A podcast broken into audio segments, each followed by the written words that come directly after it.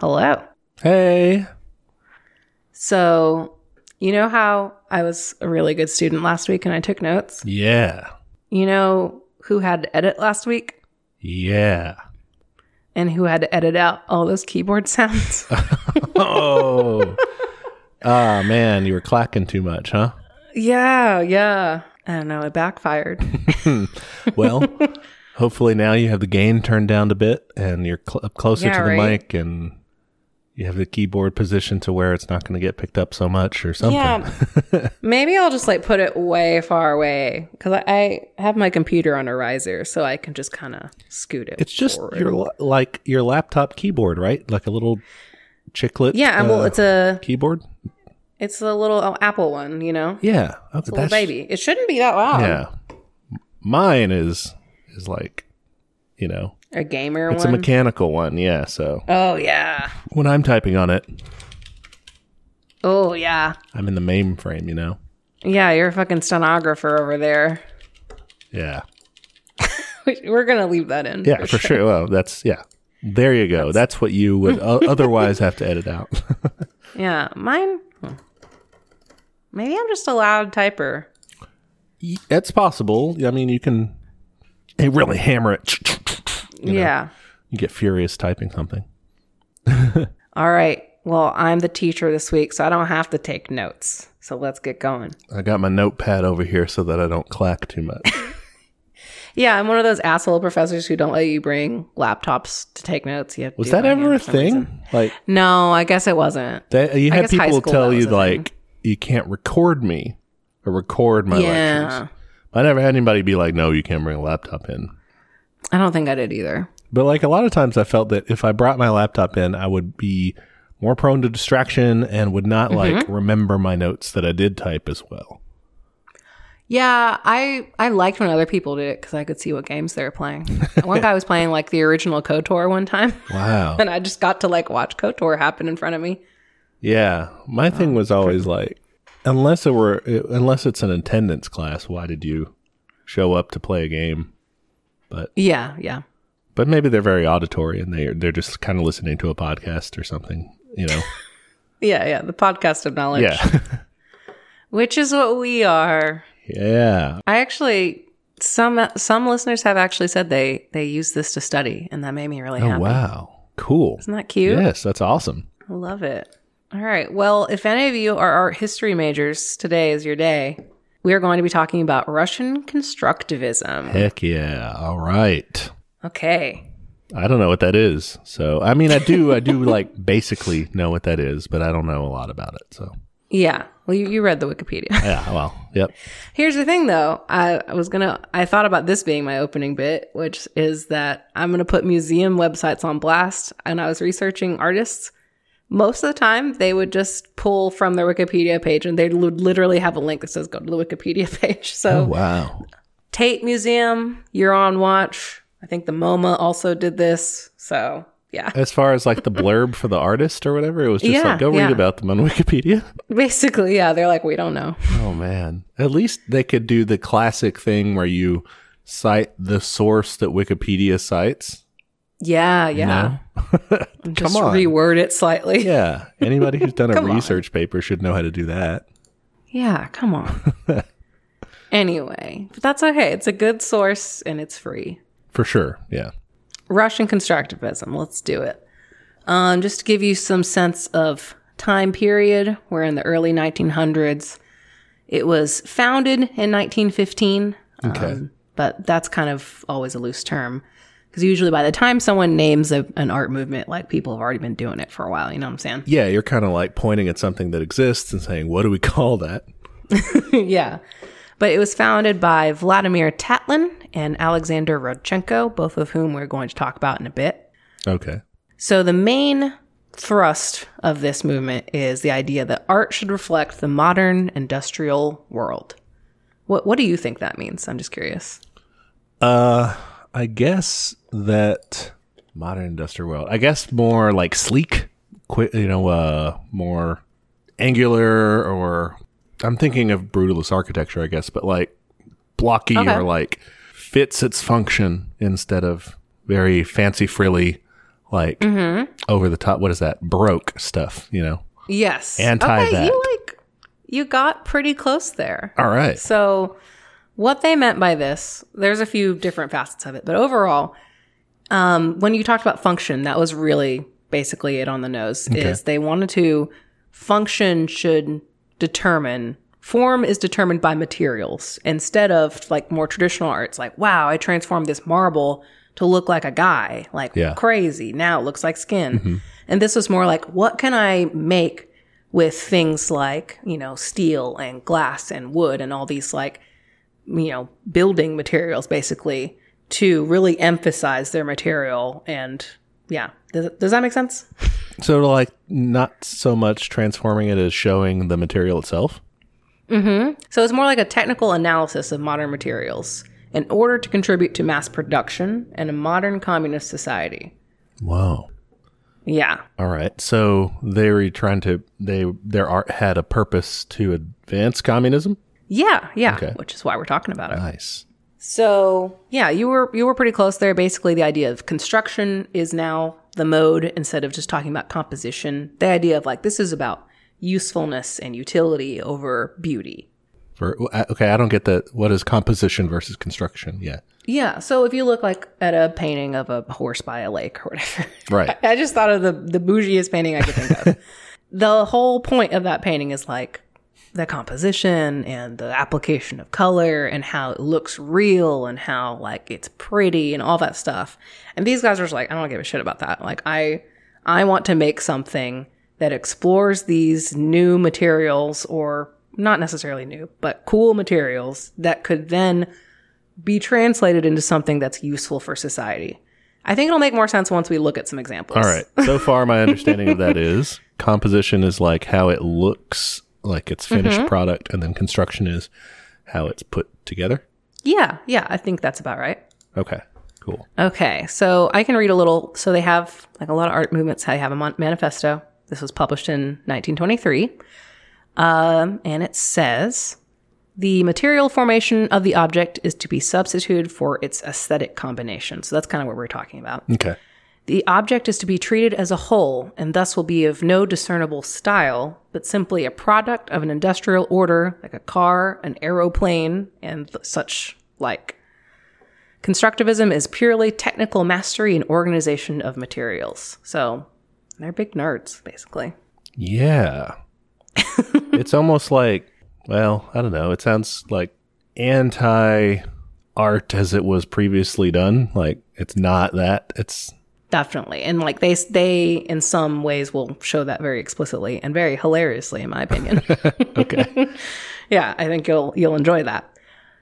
Uh, just to continue with the overview portion of this this lecture. All right, so the thing about jumping into art history is that every movement stems from another movement, and that all that I originally had like three extra movements on my docs, and I was like, mm, I don't know if we'll have time. You're like tracing wanna- the genealogy of it all the way back. Exactly. I do want to briefly touch on some precursors. Maybe, you know, if our listeners are familiar with these art movements or just want to do a quick Wikipedia read on them, you know, you can kind of get some concepts from them that I think are useful. So I'm going to start with Cubism. Maybe you've heard of that one. Have you heard of Uh, is that Pablo Picasso? Yeah, he was one of the main dudes. It's him and Braque is also the famous one. They were kind of the fathers of Cubism. Brock, like Pokemon breeder Brock? No, it's it's spelled with a Q. Ah, okay.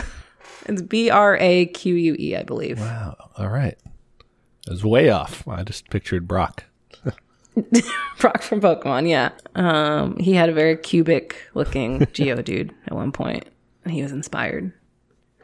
So, cubism is the idea of you're viewing an object from multiple different angles, and you're trying to represent like multiple angles at once. So, that's why everything looks kind of crazy with cubism. All right. Perspectives, Um, but all at the same time. Basically, yeah. And there's different like eras of cubism. There's early cubism where it's very much about those planar shapes and things like that. Mm-hmm. Um, and then there's later cubism, which gets more into collage. That became a really big deal, and some of the constructivists kind of pick up on that theme, which is cool. Um, but that's kind of it was a big deal because it was one of the first like moves away from like super representational work and like more expressionist work. So I just wanted to say like that that's going to come into play here a little bit. Okay. And then I also want to talk about futurism. Ooh. Sounds cool. I like that. Have you heard of it? Yes, but I only have the vaguest idea of what it. I have more of a speculation idea of what it might be. So Okay. I don't really So know. It was also it was kind of based on cubism. You can see it when you look up like what it looks like if you just Google futurism and art. It kind of has that same idea of like looking at lots of planes, but their big thing was movement. okay. And they were all about technology and speed and like not the drug, but right. and but their idea was like they were trying to represent a modern world in an industrial society. So does that sound familiar? Yeah. Okay. Yeah.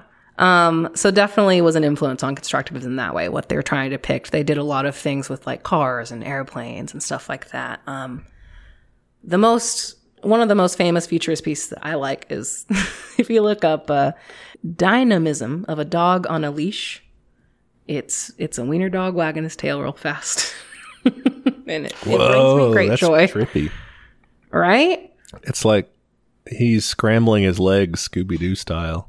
It's very Scooby Doo. and the dude behind them or person behind them is like Yeah. also that's kind of cool. the leash. overall. Yeah. So here's the thing. What's funny is this is so cute. This is so cool. This movement also gets pretty fashy. Ooh, not good. I guess Yeah. it's uh it says on the Wikipedia that they they have a lot of Italian Yeah. that so way. that's what ends up happening is I mean, I don't know a ton about Italy and fascism, but based on my understanding of this movement, it seems like there was a divide between, you know, old country, you know, stick with tradition and modernism, almost for modernism's sake, if that makes sense, you know, just like rapid advancement of technology. And the futurists were also into violence and violence. Okay. Yeah. Yeah, they just were just like, fuck it. I just want to be advanced, basically. That, that's super simplified, by the way, but this is just, They wanted to move fast and break things like yeah, like fucking Zuckerberg. yeah. So They were the Zuckerbergs. and of course they became fascists. So there you Yeah, it works. Man, I just don't look at that dog and think fascism, but that's guess a it could. fascist dog.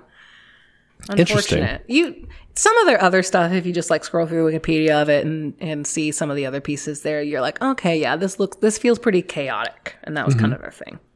chaos. That's interesting because fascism isn't really, you know, chaotic or anything. I guess there were some major developments later or something that change it. yeah. What's interesting about a lot of these movements is, and constructivism is part of this same pattern, is that these people will be like super pro, you know, in constructivist case, they'll be super pro propaganda mm-hmm. and, you know, communism. And, but then they end up getting kind of fucked over by their governments who are like, actually, no, we, we don't want this weird art. so yeah, that's kind of, that's kind of the bummer side of this. I imagine some similar things happen with the futurists. I don't actually know. Hmm. Makes sense. All right, so those are just kind of like those are the granddaddies of what we're going to be talking about, just kind of the progenitors. Mm-hmm. Um, and then this next one is more like the the daddy of it, Okay. um, which is suprematism, not supremacism. That one's bad. All right. Yeah, I could. You have to very carefully Google this term. Oh, on Wikipedia it says not to be confused with supremacism. Yeah, so don't do that. All right, and this is now where we can get into listeners. We have a multimedia presentation for you. Ooh. Aka on our Instagram, we will be posting us um, slides of the art we'll ta- be talking about. This is slide two, because slide one is the cover. Okay. So, um, you should be looking at a big white painting with some funky shapes on it. That's cool. Cool. This is by Kazimir Malevich, who basically founded suprematism. It was his thing. In 1912, um, El Lisitsky is another famous one. We're also going to be looking at some of his work. Basically, this was art based on geometric forms, limited colors, and um, I think I pulled this from their manifesto. It's the supremacy of pure artistic feeling. So it's kind of meta. It's definitely trying to get away from this is a really good, you know, painting of a tree. Like this is a really good representation of something. Yeah, no representation. It's just abstract, just feelings. Yeah. Just just color and form. This is cool. This reminds me of like a space satellite, is what it like a space station or something. Hmm. I could see that. Yeah. So this this kind of will inform some constructivist work too, as as you'll see later. But I just wanted to kind of touch on it. Malevich was actually the first to use the term constructivist, but he, you know, classic. He used it as a derisive term. Oh, that's the best. Apparently, that's how everything is coined: is I know, right? people making fun of you. I, I hope that happens to me. Someone gives me a really mean nickname. I'll be like, oh, I love it. I'm shithead. Uh, Listeners, or what was call it? Me shithead. Iron butt or Iron butt. I would be. I'd be Iron butt. That'd be great. Uh, but yeah, so he he was talking shit about Alexander Rodchenko, and which is like these constructivists. Ugh. and Rodchenko was like, "Cool, yeah, we're constructivists now." Yeah, that's actually me.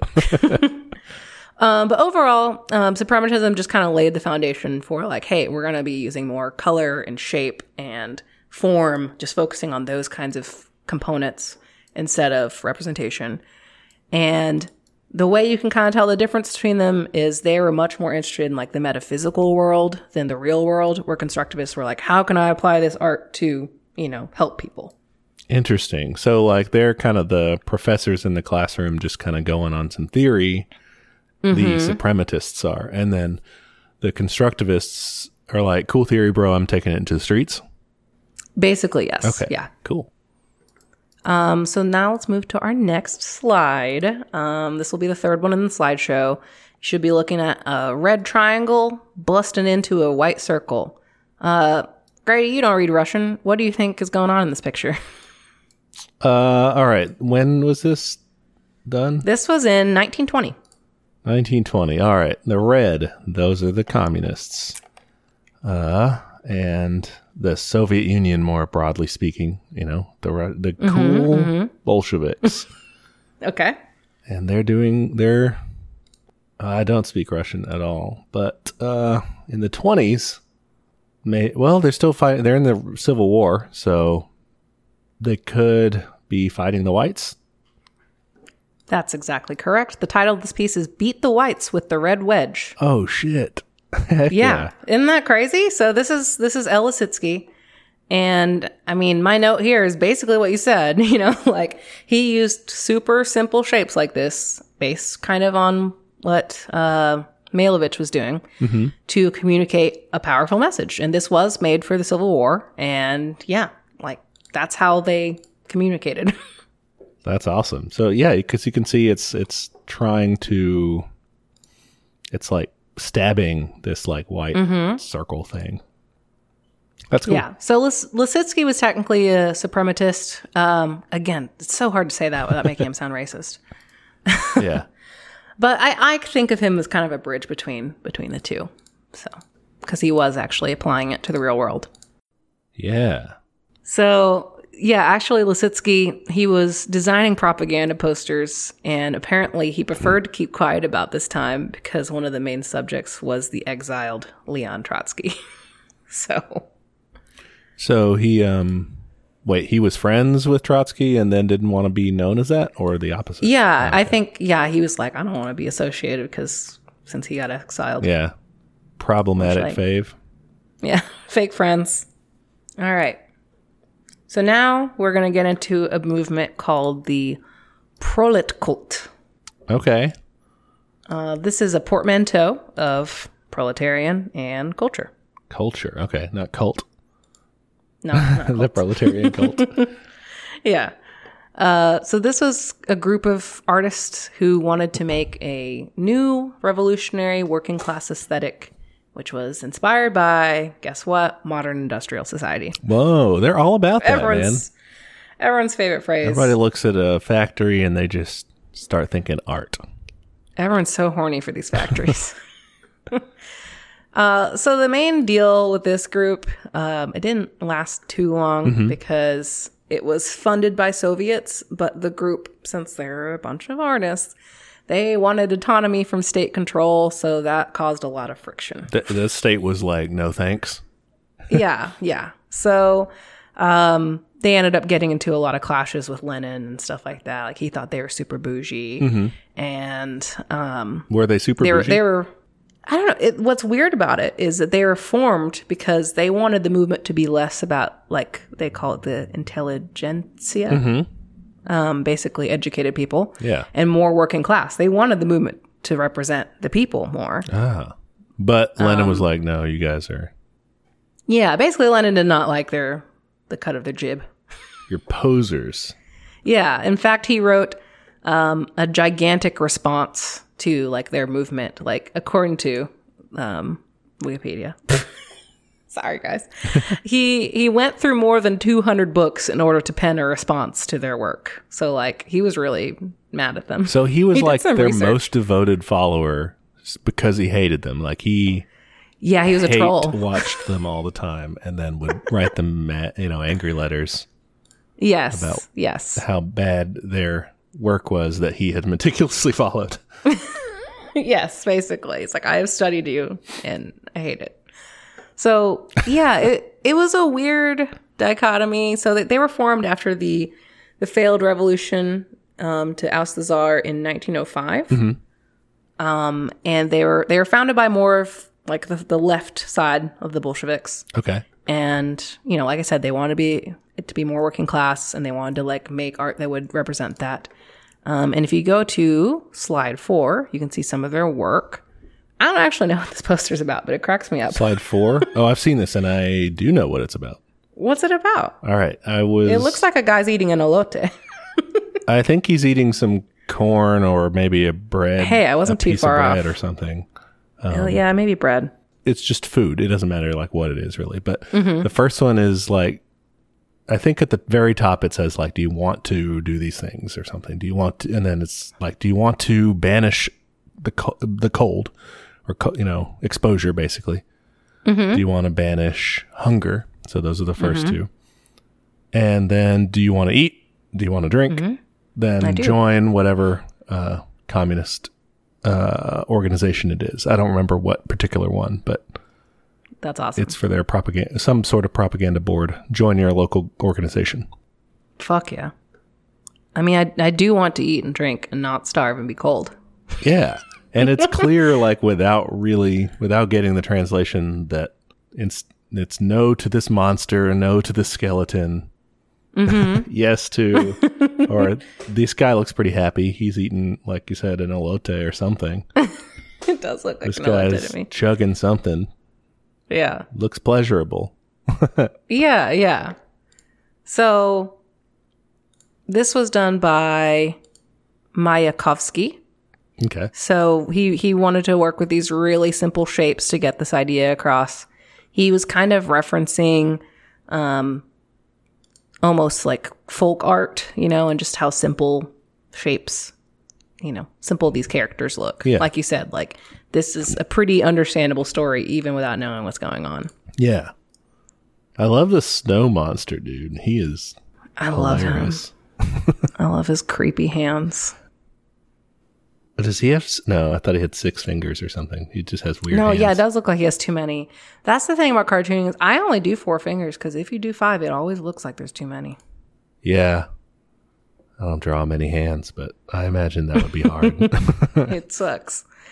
Um, so yeah, the one of the leaders of this movement was Anatoly Lunacharsky, and he wanted to found a human religion around socialism. Basically, the idea of we're all serving a greater good, and that was one of the reasons that Lenin didn't like him. that was smart. the, the attempt to form a humanist religion thing never really goes well. That's what they tried to do in the French Mm-hmm. Revolution with uh with uh, I guess Robespierre was the one main one trying to do that, the cult of reason and then the cult of the supreme being eventually. Uh like a sort of deism style like but it's all about like rationality and you know great enlightenment shit. yeah, yeah. It's like that doesn't usually work out. it really doesn't. So that kind of that kind of covers that movement. They're again kind of a precursor to constructivism, but um, they they used a lot of the same ideas. and this was the So the prolet cult. the proletkult. like like Yakult. Do you remember Yakult? Yeah. That shit's good. All right. So now we get to the actual real deal constructivists. Okay. We're going to start with Vladimir Tatlin. He was one of the founders, if you remember. Yes. And we're going to go to slide five, which has this weird wood string sculpture thing. That looks like either a hammock or like a guitar bridge. Yeah, it's a lot going on here. so this is one of his corner. Well, they're called they're called counter reliefs, and these are. So he was influenced by Picasso, and remember when I was talking about Cubism, they did some um, like collages. So he saw those these like scrap metal still lifes, and he's like, I want to make some, but with like modern industrial materials. So, so he started making his own like 3D collages. All right. Um, he actually didn't consider himself a constructivism, but like you'll you'll see that you know, He gets called one? influenced them. Yes, he gets called one a lot. Um, so yeah, he he built these kind of um, corner based collages. They weren't always in corners, but they usually were. And he was really just exploring material. So this was made of copper and wood, and I think some wire too, and just trying to, I don't know, explore modern stuff with Yeah. modern materials. Show what their thing. properties are, sort of thing. Like, mm-hmm. here's some really good copper in its natural state or whatever. Yeah, That's cool. It's weird, and then cool. it's it's weird. It gets gonna get weirder. Go to the next slide, number number six. All right. and listeners, if you're wondering what Vladimir Tatlin looks like, he looks like Ron Weasley. Wait, does he? Yeah, look up uh, Vladimir Tatlin. He looks exactly like what's his face, Rupert Grint. Oh my god, he does. Where's the biopic? yeah, he should. I mean, it's like Jesus. it's just like maybe it's just that picture, and he never looks like that again. the front on view, yeah, the nose. Yeah. Yeah. That's 100%. insane. All right, whoa, All right. this is looks like a science fair project or something. I mean, it kind of was. So this is the model. This is the model for a monument that was never built. Spoiler. Oh, yeah. So this is a supposed to be a monument to the Third International in Moscow. It looks like a roller coaster.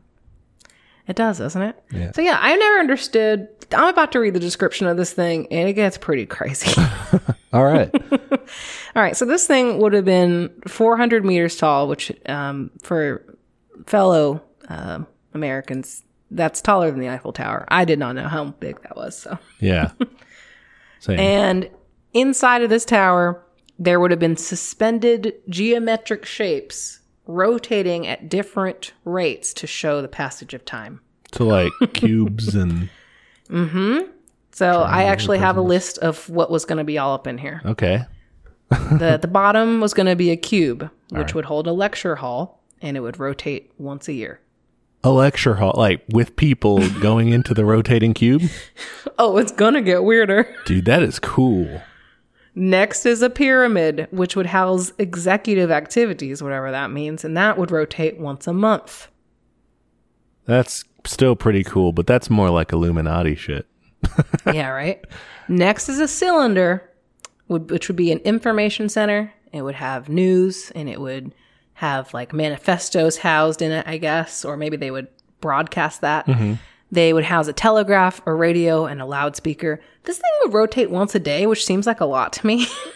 like I feel like you'd get motion sick or No, something. no, no. That's still pretty. Sm- well, it depends on the size of the bill. Uh, Like, because Yeah. as you go I further mean, up, it's smaller, right?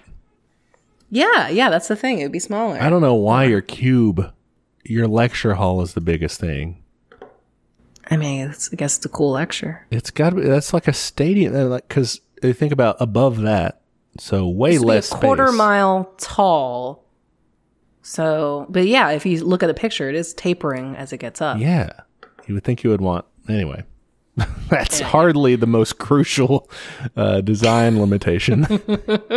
Right. And then um, they also wanted to have like an open air screen on it so you could like project stuff. All right. Um, it gets weirder. the next level is a hemisphere for radio equipment. That one's pretty chill. And then this is the my favorite part. They eventually wanted to be able to project information on clouds whenever it was like an overcast day. That's cool. Isn't that crazy? Holy like, shit. here's today's weather Yeah. or whatever. So yeah, um, this was never built due to funding issues, and I can fucking see why. Yeah, it's you know you feel kind of awkward bringing that up in the party meetings. Uh, you know, we need a little, just a little bit of money allocated toward our giant, uh, our giant tower of executive offices, pyramids, and Spinning geometry, yeah, cloud projection. it sounds super cool. And Oh, this sounds cool as fuck. I think they were maybe ahead of their time in terms of cloud projection. They're really just, you know, bootstrapping a uh, a giant screen. You know, it's like the I mean, yeah. big flat screen, but nature's big flat screen. I mean, I want someone to do that. That sounds rad. Yeah. Anyway, this is Tatlin. This is his big tower. This is what people. This is one of the big pieces that people think of when they think of constructivism. Is the model idea- of the big tower though? Yeah, I mean, I think it was the concept too behind it. Uh, just because, yeah, it was never built. But the idea of like, yeah, this would be a super industrial looking building and it's for like, you know, a public works project. And yeah. And for the you said the third international. Yes. Which, what is that again? So that's so. Remember, we had the first international where uh, the socialist parties and uh, all, all the left wing Hmm, in parties London? met. Yeah, um, and then they split up, communists and anarchists. You have the second international, which is like just you know the anarchists are no longer coming. Uh, you just have the uh, you just have the left wing like socialists and communists and stuff. It sounds like like a church, like they got kicked out or something, or like they're no longer attending services. dividing yeah um Yeah. so the second international is like their next time to get together uh, their next you know these happen over multiple years. Like this is 1889 to 1916 and they kind of like occasionally meet in congresses. Uh, but the second international was socialist and labor parties and they uh, break up basically when world war one happens. All the different parties some of them back their governments and stuff so. Okay, that that old chestnut. yeah. Uh, and that's the second international. And then the third international, which is the one they're talking about here, is also called the Communist International or the Comintern, Oh, okay. uh, which is directed by uh, the Soviet Union. Uh, and I guess it starts in 1919. So before they're the Soviet Union, really, they're just Soviet Russia. Uh, and lasts until 1943. Okay. Cool. Yeah. I know they had a cool logo. it's it's a little extra. no, wait, maybe it wasn't cool. Let me look it up again. I like it. the the world with the big hammer and sickle. Yeah, I like it. I mean, I don't like it, but but I like it. It's like a- it, it's it's ugly cool. yeah, guilty pleasure. Mm-hmm. But yeah, it was kind of like the Soviet Union's attempt to kind of control or influence the direction of communist movements worldwide. Yeah, it was that global communism stuff. Yeah, Nice. Um, to me, just that logo looks like it was like the communist UN or something. yeah.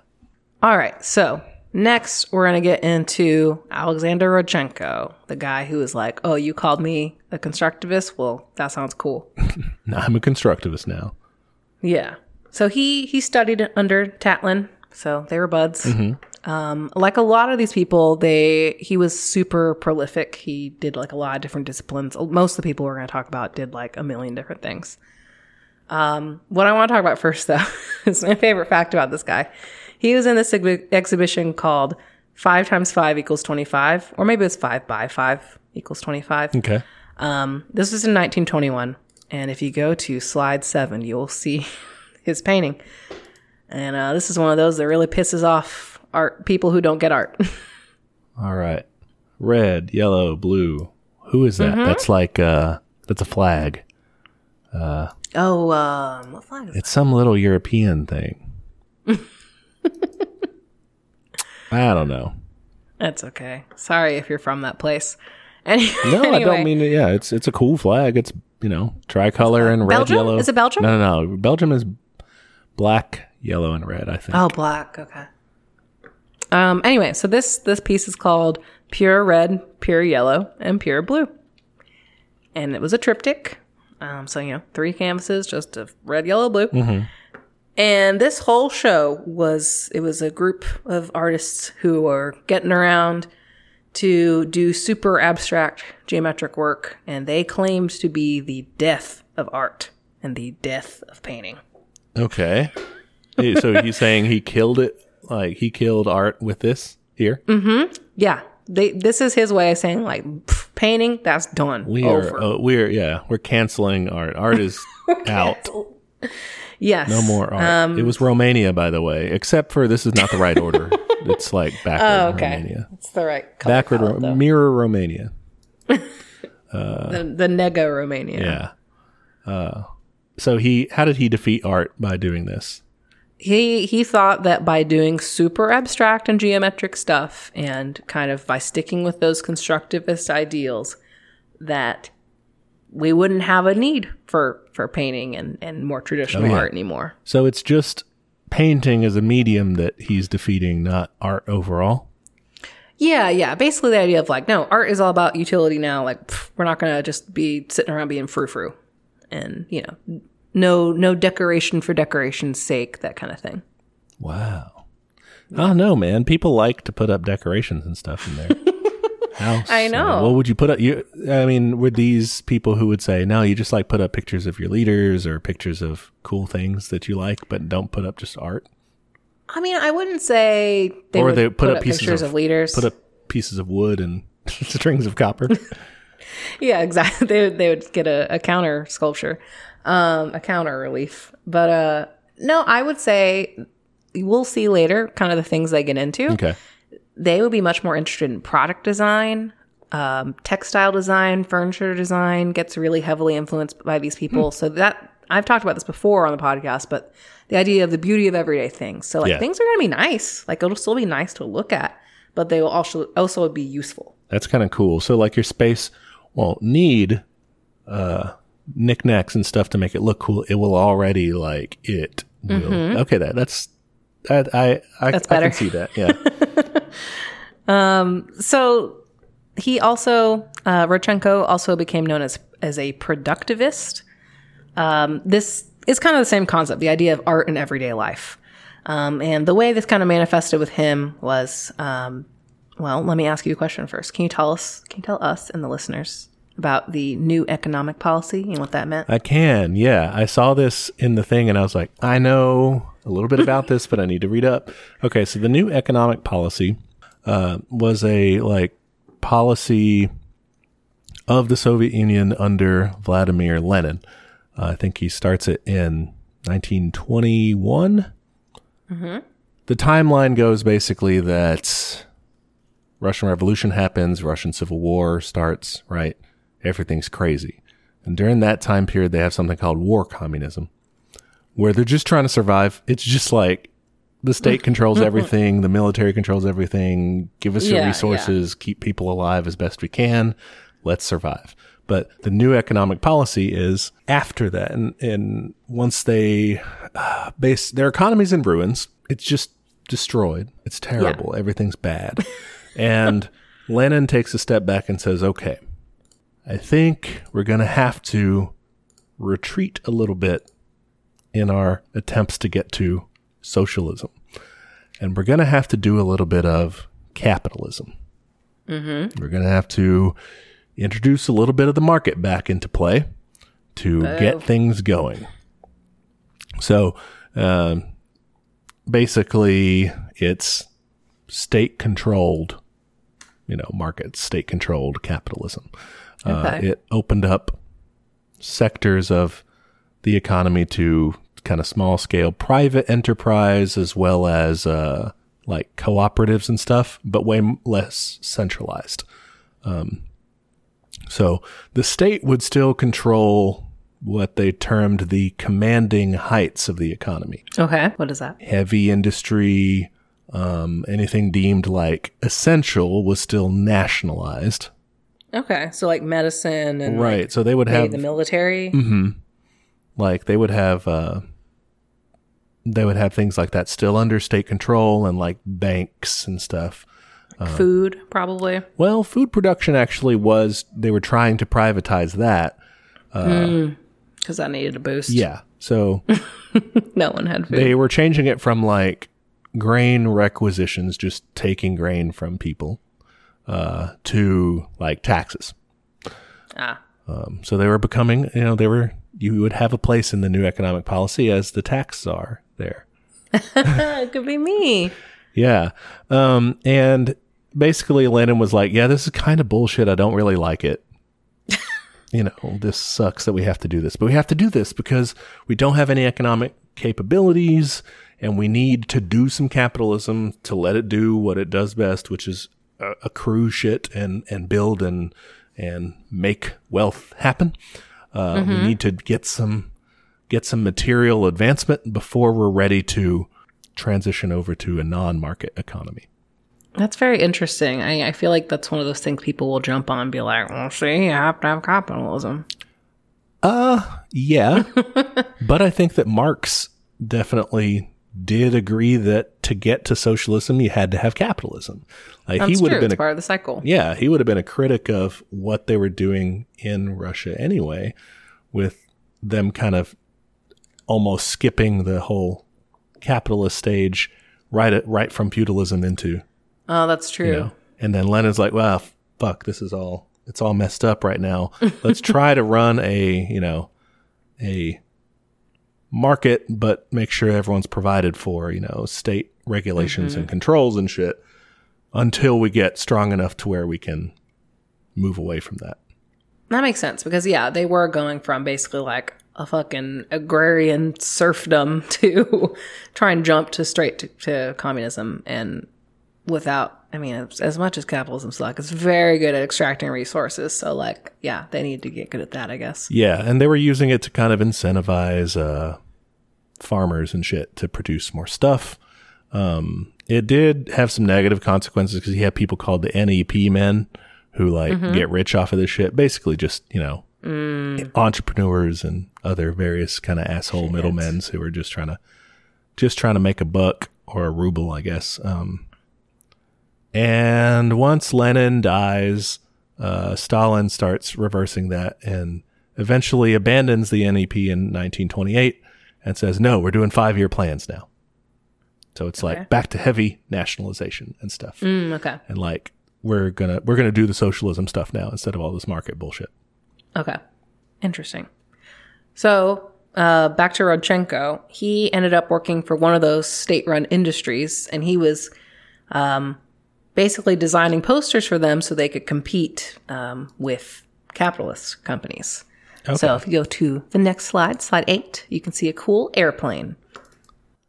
Okay, there it goes. Whoa. All right. I like that. That's cool. That's a cool ad. Right? That looks like, that looks like a New Deal ad. Like Yeah, yeah. Thing. I think it's got some of that same DNA. Uh, so this was an ad poster for the state airline Dobrolet. This was in 1923. Uh, this guy also did the original poster for Battleship Potemkin. If you heard of that, Ooh, yeah. I've seen that Yeah. too. That's, that's a cool one. yeah. So this this is very the reason I guess this is constructivist because again, you see it uses these really simple shapes. And, you know, even though you don't speak Russian, you can understand, like, hey, this is about a plane. This is about, like, clearly there's a modern skyline going on. Um, just using the super limited color palette so you can just, like, read the image really quickly and move on to the information. Yeah, I like it. Confusingly, I'm going to make you go back to slide one because this was the cover art for our social post. Okay. And this is probably Rodchenko's most famous work. It's called Books Please in All Branches of Knowledge. Books, please. Books, please. so, Rodchenko also worked on educational posters. Um, Russia had extremely low levels of literacy at this point, so they needed really bold visual materials to get their ideas across. And again, you know, without being able to read Russian, you can kind of get the gist of this. Like, this is some sort of announcement. Somebody's yelling something. Yeah. Rodchenko and other constructivists played a lot with uh, what was called back then photo montage, which is basically collage. Okay. Um, but it was it was kind of a new thing at this time was the ability to like kind of photocopy and stuff like that. Yeah. That's cool. Um, he was also like a photographer. Uh, later in his life, he did a lot of photography with very weird and jarring angles. If you look up some of his work, it's pretty cool. Um, and and still has that idea of like um, angular shapes and very bold visuals. but in photography, that's interesting. But in photography, it's cool. It's very cool. Like he would take. There's a super famous one where he takes like a self. He basically takes a selfie, in a mirror selfie, but it's one of those like kind of rounded, um, like rear view mirrors that would be like on the bike or something. okay. Yeah. Um, So like it just looks kind of funny. Yeah. And um yeah, he did one where like he's like up on a ladder and so like you're or maybe he's down below on the ladder, but like it's like you have the lines of the ladder moving up. So it just like leads your eye through the composition. Um similar to how this image does. Yeah. I like it. This is, she's shouting something. yeah. This one you have to you'd be able to you would need to be able to read a little more Russian. But I like the lines of the, like the, the black, like sideways M thing going on. Mm-hmm. Yeah. So these, you know, constructivism is a big influence on graphic design, uh, which we'll talk a little bit about later. But just the idea of like leading your eye through a composition, through like shapes and, you know, how you organize information is a big deal. Yeah. Awesome. Uh, he also did posters on the history of the Bolshevik Party. Um, he used a lot of collage material in that. Um, he would basically like take different photos and like news clippings and stuff like that and like layer them onto a composition. Um, it's pretty cool. Um, they're kind of hard to see, so I didn't pull those for our listeners, but you can Google them. yeah. Um, so yeah, that's Rodchenko. He was a big deal in this movement. All right, we're gonna move on to one of my favorites, which is uh, slide. We're jumping back into slide nine, next to last one. Uh, this is uh, some work by Varvara Stepanova. What are these? These are uh, clothing designs for a sports team. Hey, okay. That I was thinking that this one on the bottom left looks like a soccer kit. So Yeah. So uh, she was a fashion designer. Uh, another one that I didn't pull images of because I ran out of slides for you know Instagram format is, um, but a very cool person you should look up is Lyubov Popova. That's L I U B O V, and Popova is pretty much just how it sounds. Um, so both of these women were fashion designers and textile designers, and they made some really cool shit. Stepanova was uh, actually Rodchenko's partner. And um, she, in these designs and in some of her other work, uh, she drew on traditional peasant wear. Um, and that way, you know, she still had kind of, you know, pulling from the culture so people would find it familiar and like it, um, but really modernizing it with patterns and like dynamic shapes. Um, she was also big into gender neutral clothing, which like I'm very into. yeah, that's cool. Um, her thing was all about flexibility and comfort. You know, she wanted to design clothes for the modern world. Yeah, and that's that definitely fits into uh, the ideology of communism. You know, as as implemented there is the, the idea of the new Soviet person. You know, the new Soviet man or whatever. Like people would be changed by. It's kind of what we were talking about in our episode about human nature and stuff. People would be changed by living in a socialist society and would be different and would be, you know, gender roles would be reduced for a while, you know, things like that.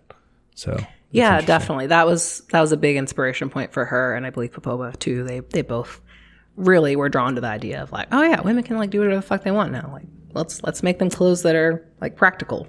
Yeah. And this was uh who was the patterns person? Um, they both did pattern work, uh, but the other person here was Popova, P O P O V A. Stepanova. Okay. Yeah, I was looking at some of Popova's patterns and they do look they there's this little one with like a little hammer and sickle thing and it's super cute. Oh, that one's really cute.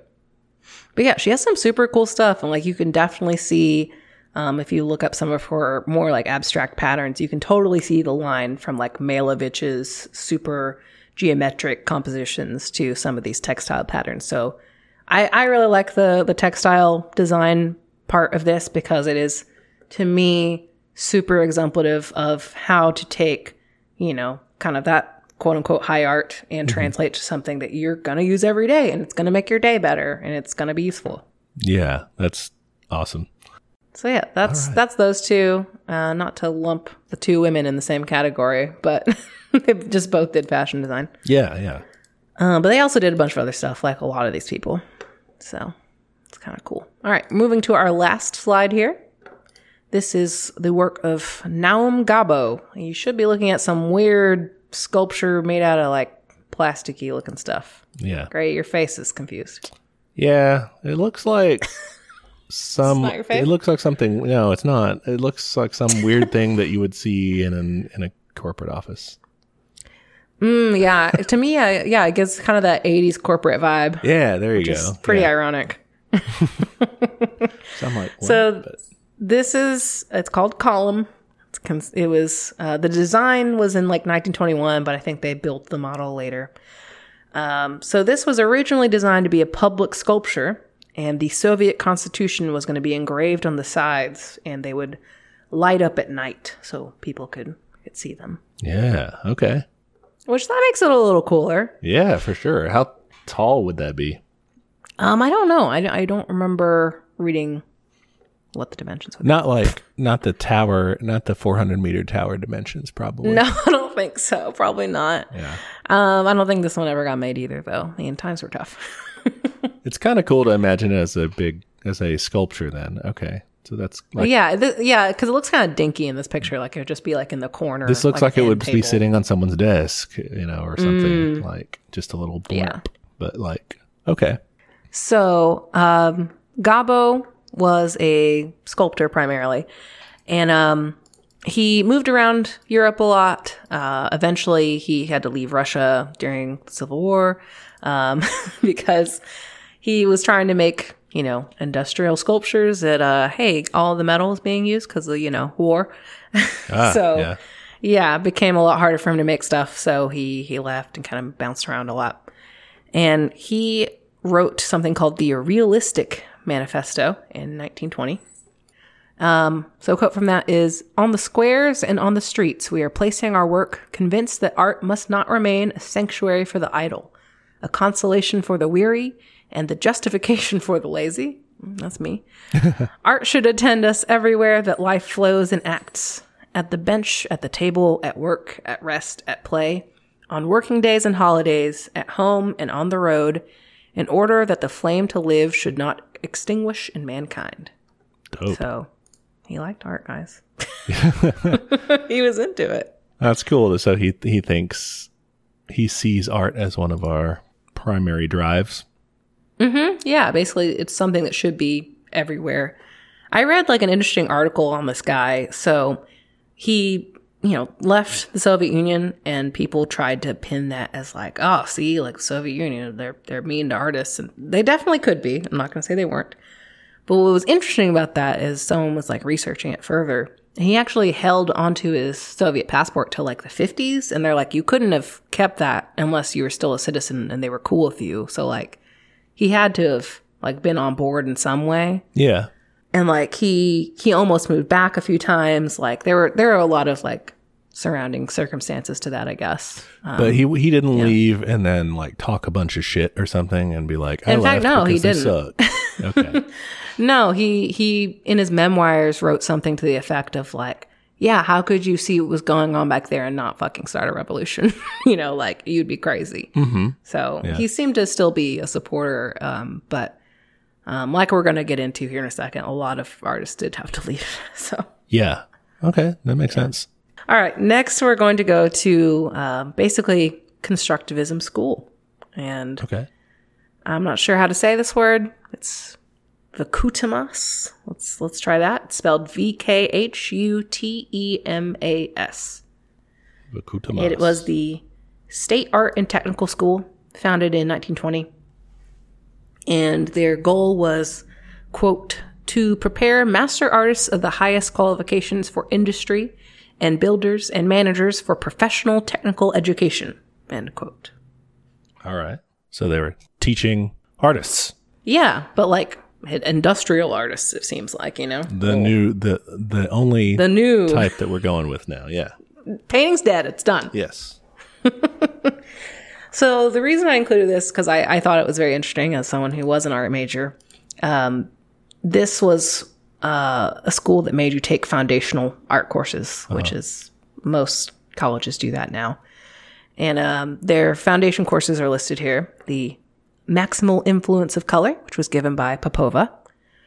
Form through color, color in space, color on the plane, construction, taught by Rodchenko simultaneity, that's hard for me to say, of form and color, volume and space, history of the Western arts, and tutelage, which I guess would just be like shadowing somebody. Yeah. So yeah, this was like their state art school, and um, you know, obviously a lot of the constructivists were involved in it. Yeah. And I, what was interesting about it is, um, you know, they're state funded, and they really liked the state. They made a lot of work that was like honoring Lenin and stuff. Yeah. and he visited, and his quote, I have two quotes here, and it was, uh, "Well, tastes differ." Just such a Oh. backhanded thing. What a burn. Yeah, and then the second one is, "I am an old man." Oh, at least he realized it. You know? Yeah. Comes out of there. It's wanna- not my thing. but I'm old. Like, I get it. Yeah. Kids, you know, Yeah. Do your Kids thing. these days. oh, that's so great. That's hilarious.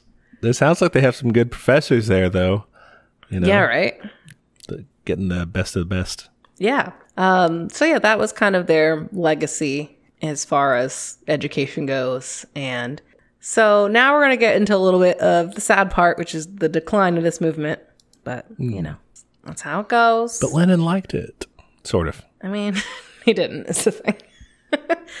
so what happened was Lenin was, I mean, I feel like he tolerated it. Yeah. But um, basically, over time, uh, more and more avant garde artists became, they got removed from arts administration. A lot of the guys that we talked about in this section um, were like head of some sort of either a museum or an art department or something. Like they became pretty part of the government. Uh, but then, but then they weren't.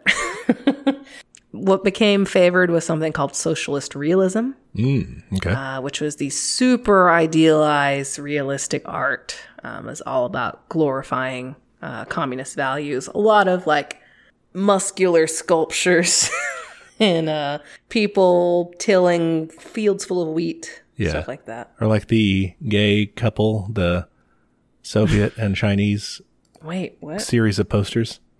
So there was a thing where this. the where the Soviet Union and and you know China they were trying to be they're trying to be friendly toward you know improve relations, Mm-hmm. and so they were putting out these posters. I They're forgot great. about these. They're very good. Okay, But so this must be listeners, what, what did you realism. Google? I, did you Google I googled this? Soviet China posters. There you go. Okay, Google that. You're gonna see some great gay propaganda. There, it's like yeah, it's this you know friendship and socialists uh, uh, apparently have always been very big into the fraternal side of things and openly showing affection. There's something called the the socialist fraternal kiss, Ooh. which is where Soviet you know socialist leaders would you know oftentimes men would kiss each other on the lips. oh, That was just a thing, and it wasn't seen as like anything romantic. It was like you know, yeah. we're, we're just bros. We we kiss. We're just bros and we kiss. Yeah. Um, I've been watching The Sopranos, and there's so much male affection there, and I love it. Yeah. Everyone's always hugging and kissing. But these this I guess this is what you mean in Soviet realism or socialist realism. Mm-hmm. Yeah, this would definitely be an example of that. Super idealized, just just big hunks being happy, Himbos, big himbo energy. socialist himbo unity. Yes. So yeah, basically, this also um, happened under Stalin. He was very into this shit, so we can blame him. Stalin was pro himbo. Pro himbo. I don't know if we can blame him for that. That sounds like one of the few things we can put in the good column. Well, the problem with that is that this caused a lot of artists to get out of here because they're like, I don't want to make this bullshit. So, Yeah, that's the problem though with picking one and being like, no, we're doing this now. Like, you could just be like, oh, check out this new form of, you know, we're going to do some socialist realism and let people do the other thing too. Yeah, yeah. I mean, that'd be ideal. But you got to only have one. So did they what? Deport the artists or did the artists just leave or? Most of them just fled. Yeah. Um, but some of them, um, you know, they like lost their jobs and shit. So they're like, yeah, I'm, I'm out of here. So that sucks. sucks. Yeah. So, um, but what's kind of cool about them leaving is um, they went to some cool places. Uh, one of which was um, founding, or not founding. I guess it was already founded by them, But they, some of them ended up teaching at the Bauhaus School. Which Okay. have you heard of this? I, I've heard of the Bauhaus typeface. Okay, yeah, it's it's based on that. um, so the Bauhaus was a German art school that basically wanted to combine the craft and fine arts, both of those movements. Um, they wanted to basically find out a way to mass produce like very nice um, things, you know, kind of like what we were talking about earlier. Yeah. Um, they did a lot of stuff in furniture design. Um, they did a lot of product design, that kind of stuff. Uh, they also did architecture. That was a big thing there. Um, but their whole thing, they wanted to bring all art disciplines together. That was another thing. It's a very holistic kind of thing. Um, they were also into, I guess, not into uh, ornamentation and um, decor kind of stuff. And they're all about the harmony and function and form, which we also kind of talked about. So definitely influenced by constructivists and Yeah. then definitely, definitely influenced because some of those construct- constructivists came here to teach. And, and like directly influenced it. cool. Yes. And what's also, I mean, not cool, but good for us in the States is a lot of these people ended up having to leave the Bauhaus in the 40s Oh. because of Hitler. Yeah. So we got a lot of cool artists out of that. uh, but yeah, so um, designer nerds, you probably have heard about um, Bauhaus before, but they are a big influence. The whole mid century modern design trend basically started there. That's why we have, you know, hairpin legs and, you know, bougie shit like that. All the stuff from Mad Men is. Yeah, guys? definitely derivative of that. Okay. You know, if not directly them, then probably the Americans who, or the Amer- the German immigrants who came here and, and made more st- stuff like that.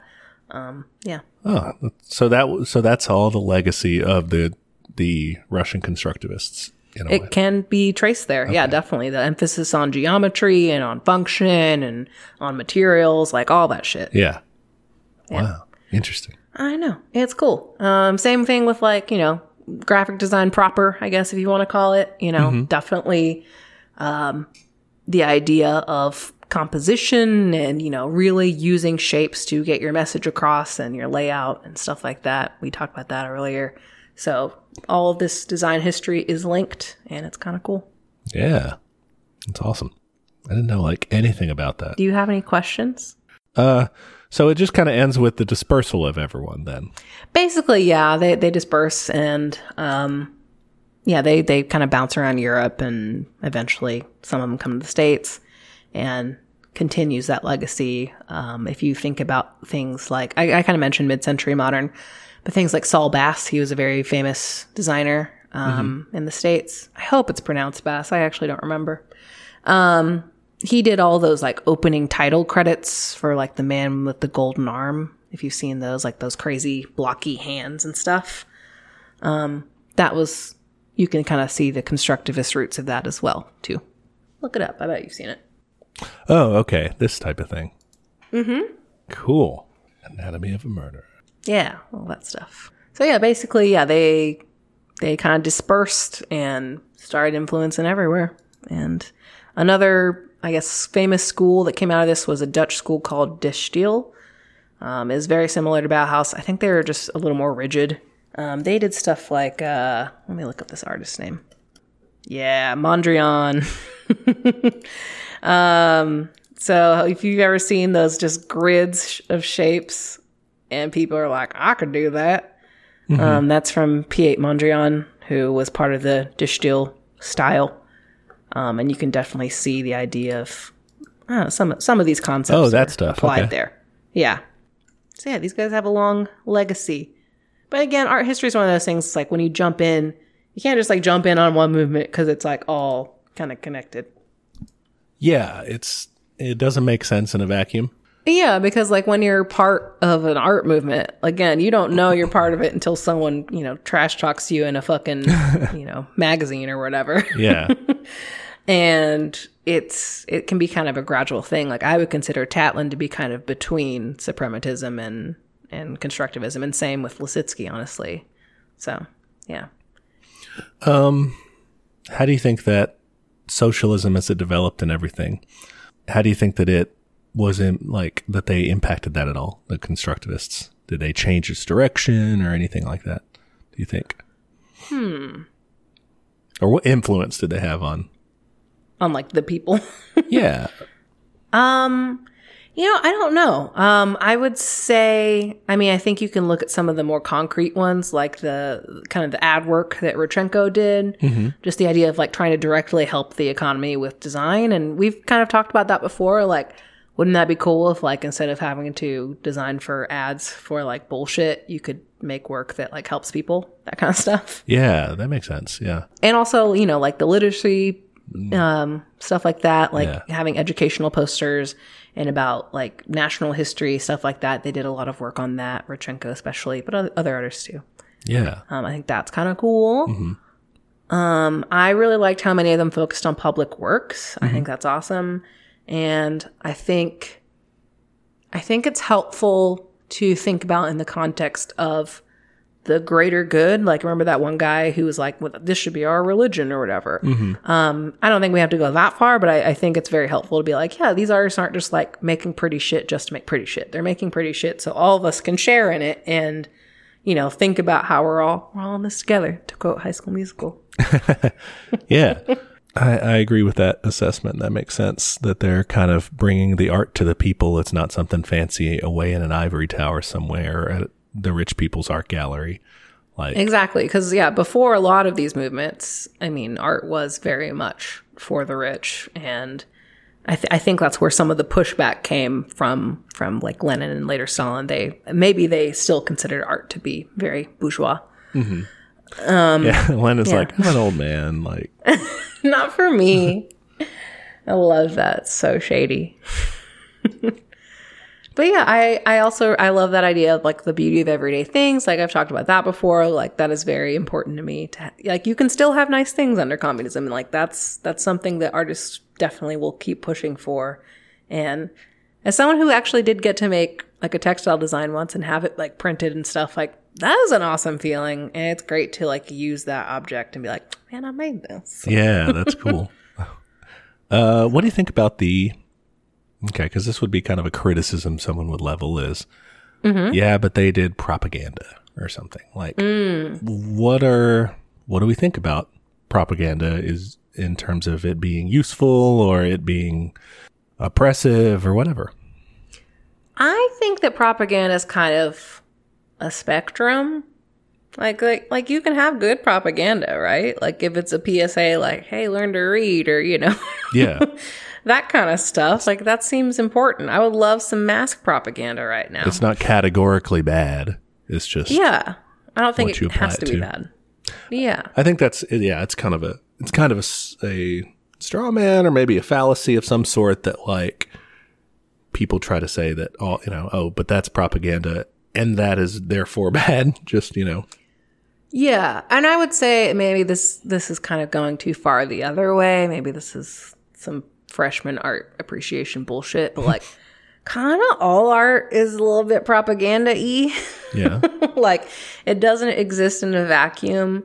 Even if you look at shit like, you know, old Renaissance stuff, it's like, man, they were basing like whoever the Virgin Mary was in that painting off of like who their patron was, you know? yeah like it's none of it's i mean some of it could be just pure you know maybe the suprematists were pure but yeah but it's not like it's all it doesn't exist in a vacuum you know like there's always going to be some element of power especially when you look at things like the western canon where it is a bunch of rich dudes.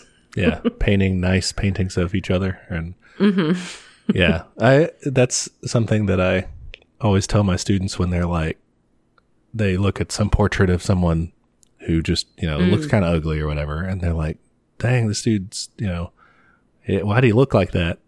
I'm like, you know, the weird thing is that's as good as the painter could make them look. Like exactly. you don't, you know, who you're going to buy a painting from? The guy who makes everyone look uglier than they are, or the person who you know makes everyone look a little bit better. So that's like probably the best he could look. That's him on a good day. Yeah. Yeah. That's no acne, no no bags on the eyes. Perfect. So if you think that's bad, it was probably worse. Ugh, yeah. but cool, man, you did a lot of research on this. Thanks. I had fun. I I had like like I said a little bit more, and then I was like, I gotta I gotta Trim cut some of the cubist and futurist stuff. But if you want to know more know about know more about those, just just Google them. They're fun. This was fun. Like I my favorite class in college was was history of graphic design. Um, which is weird because it was like a night class. It was like six to nine, and I was always super tired after. But like, I wish I had like a really cool professor. Um, he just was very animated and loquacious, so he made it good. Yeah, that's hopefully hopefully we did the same today. I hope, yeah, I hope I didn't just get all of this wrong. You probably Someone's didn't. gonna be like, "Excuse me." I wouldn't know. We, you know, maybe one of our listeners will will chime in and let us know if we made any errors, Yeah, go for it. and we'll make a correction. So, Yeah. all right, All right. Cool. Well, I hope you all enjoyed that little art history lecture. Again, actually, I'm not, I was about to say where to find the images, but you're, you'd be lost if you didn't have them by now.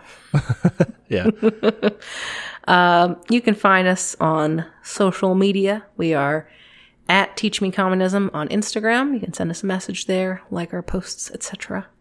We are at Teach Communism on Twitter. Um, we are at teachmecommunism at gmail.com. If you want to send us a question or you have a suggestion for an episode topic, you want to correct me on some art history, please do. It's been a while since I was in college, so what else? Patreon. We have a Patreon. Uh, that is patreon.com slash teach me communism. That's where you can find our episode notes. I will be uploading my notes for this episode along with images there. Oh, and be sure to rate and review us on Apple Podcasts. Um, yes, please. It makes me so happy. I love it. It's heartwarming to see.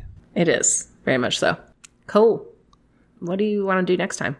All right. Next time, I think we want to talk about a little something that is in the political discourse mm. from time to time, but I think more recently it's gotten a little more traction. Yeah. That's uh, universal basic income, Cool. UBI. UBI, not a UTI. Nope. uh, we'll talk about how it works, its pros and cons, just kind of evaluate it, see what we like about it. Yeah. That is, yeah, it is something that was super fringe, like what, four years ago or something? Oh, sure. Yeah. Yeah. And now it's something that like people regularly talk about it on Twitter and shit. Yeah, and we'll have to get into, like I said, the pros and cons, the weird different groups that are for it, against it, Yeah. and ultimately figure out what we think about it and whether we will even agree on it. I don't know. So, we'll don't know. We'll see. Tune in to find out. yeah. Cool. All right. Uh, well, thank you for teaching me communism today. Oh, you're welcome. it was fun. I nerded out. It was a good time. You were an awesome teacher. You went at a good pace. I could ask questions and, and I could follow along easily. Not confusing. Good. Good stuff. All right, is this my uh what's that site? The Raider Professor. Yeah, something site. like that. Your well, Yeah. you know, also just like your your evals at the end.